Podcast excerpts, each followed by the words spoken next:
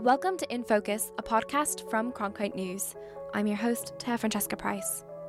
In 2016, almost 10,000 people were homeless in the state of Arizona, and of that number, 589 were youth living alone on the streets.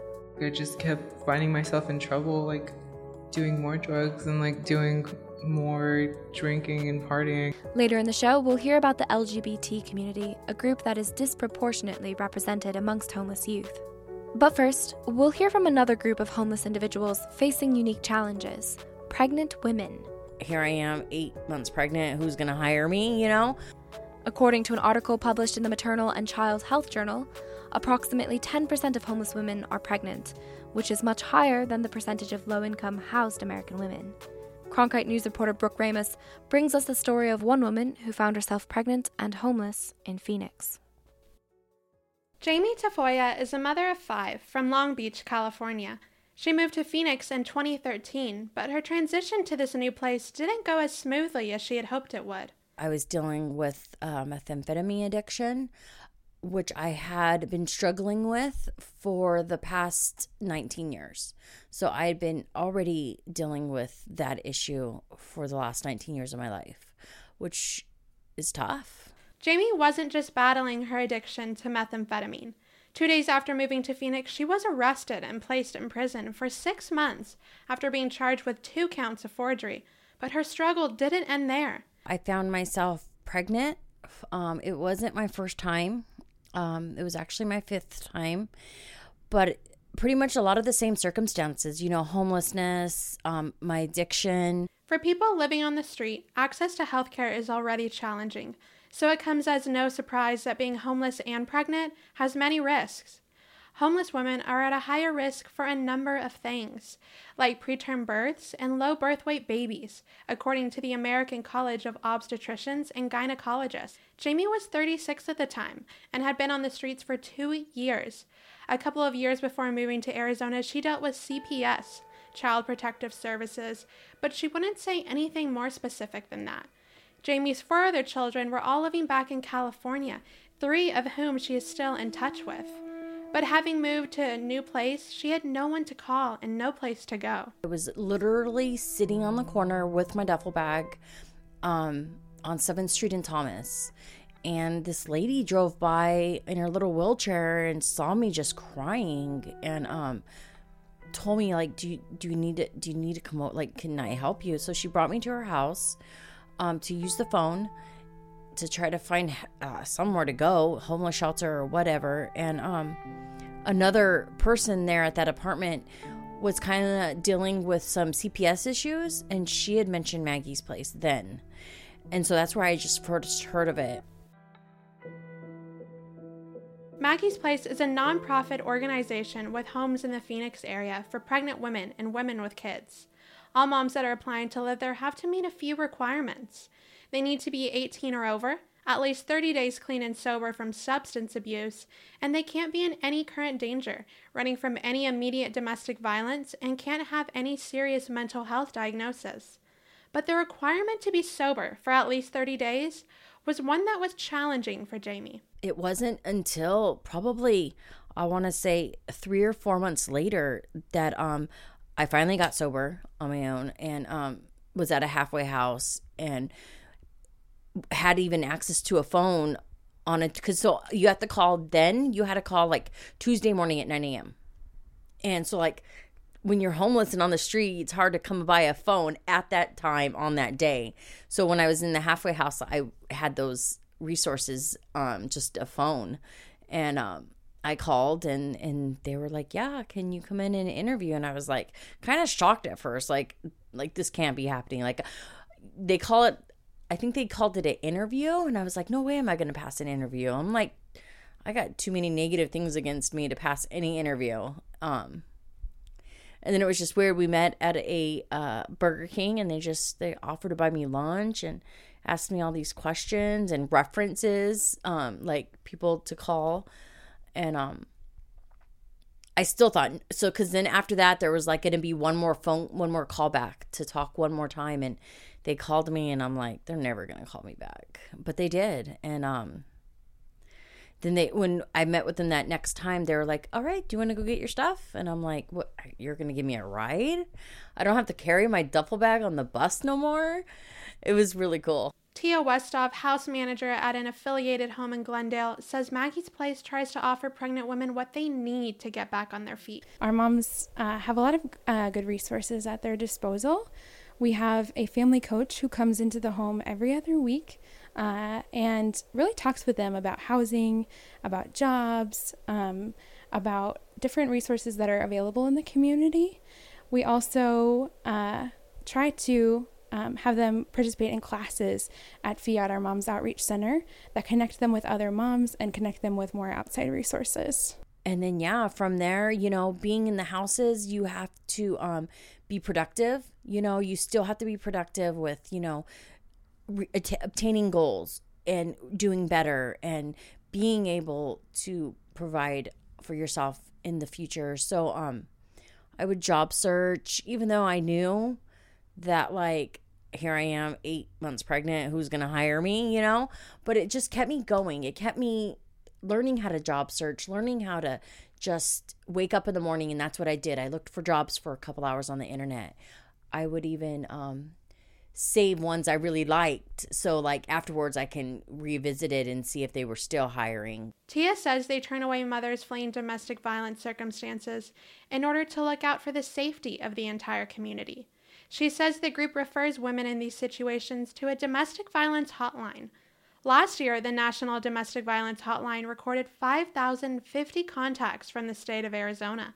More than 1,700 of them mentioned children were involved, and 97 specifically mentioned they were pregnant.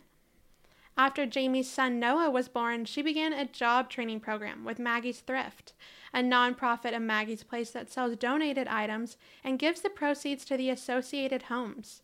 After completing the job training, Jamie was offered a part time position, eventually the assistant manager position, and now she works as the manager. You know, life's great, but there's still struggles. I mean, life's not perfect.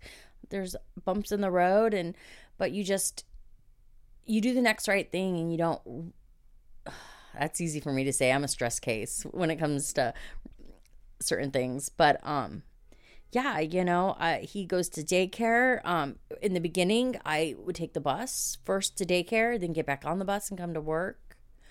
Um, now I've been able to get a little car, um, moving up a little bit. Tia says 81% of moms and babies who left Maggie's Place in 2016 did not enter into any emergency shelters, motels, or go back onto the streets. 37% of moms who left Maggie's Place last year were employed or enrolled in school. But Maggie's Place isn't the only place pregnant women in search of shelter can go in the Phoenix area, and Maricopa County has created a program to streamline the process of finding resources. Since 2010, homelessness in Arizona has dropped by 30%, according to the Federal Department of Housing and Urban Development. That puts us in the top 15 states for progress.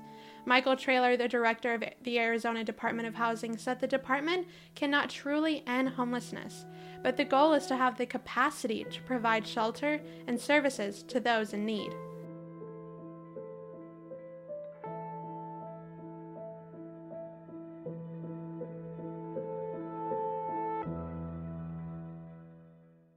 According to the True Colors Fund, a nonprofit organization working to end homelessness for LGBTQ youth, 7% of the general youth population identify as lesbian, gay, bisexual, or transgender. There are 1.6 million homeless youth each year, and researchers estimate that between 20 and 40% of them are LGBT. These young people face some challenges that are very different from other homeless populations, and in order to be able to discuss this further, I am joined by Cronkite News digital producer Emily Bally, who has been reporting on homeless LGBTQ youth here in Arizona. Hi, Emily, how are you? I'm doing well, thanks. So, why are LGBT youth experiencing homelessness more than any other youth? Honestly, it's a really hard question to answer because there are a lot of factors that go into it.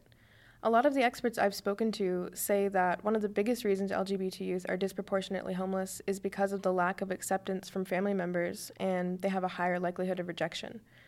Kristin Ferguson Colvin, an associate professor at ASU's School of Social Work, has 23 years of experience working with and researching homeless youth and she told me that LGBT young people have a higher risk level around family abuse, family rejection, and family violence.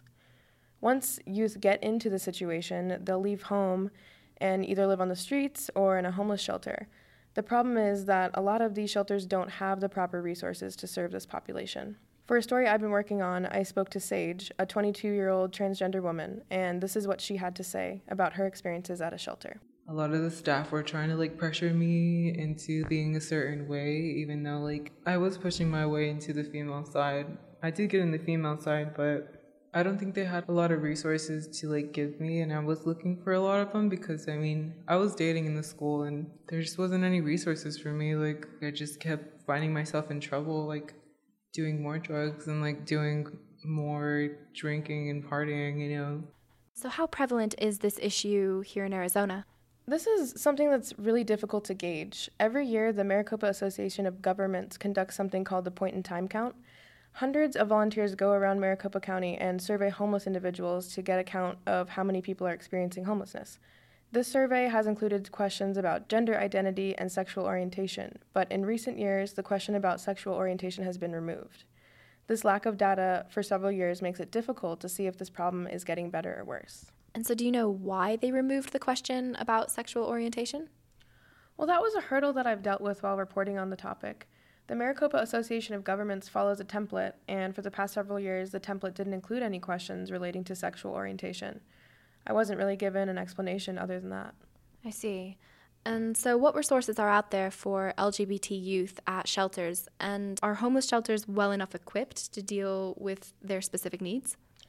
In Arizona, there is only one LGBT specific shelter through 1 in 10. Other shelters do their best to be inclusive, but they don't always have the specific resources LGBT youth need to survive and thrive. Some of the young people I spoke with told me about their experiences at other Arizona shelters and said it was difficult. 1 in 10's Promise of a New Day shelter program provides each resident with a single unit apartment, basic living supplies, and other resources. Currently, 1 in 10 shelter houses 33 young adults, but there are many more that need help. Well, thank you very much for your reporting. It's been very interesting to learn about. Thank you for having me.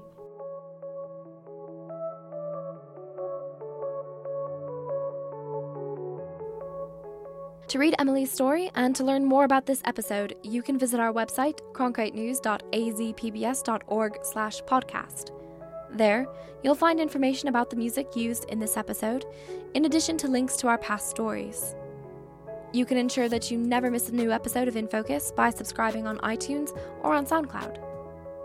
We'd really value any feedback that you have, so please reach out to us either on Twitter at Cronkite News or Facebook at Cronkite News Online, or fill out our feedback form on our website.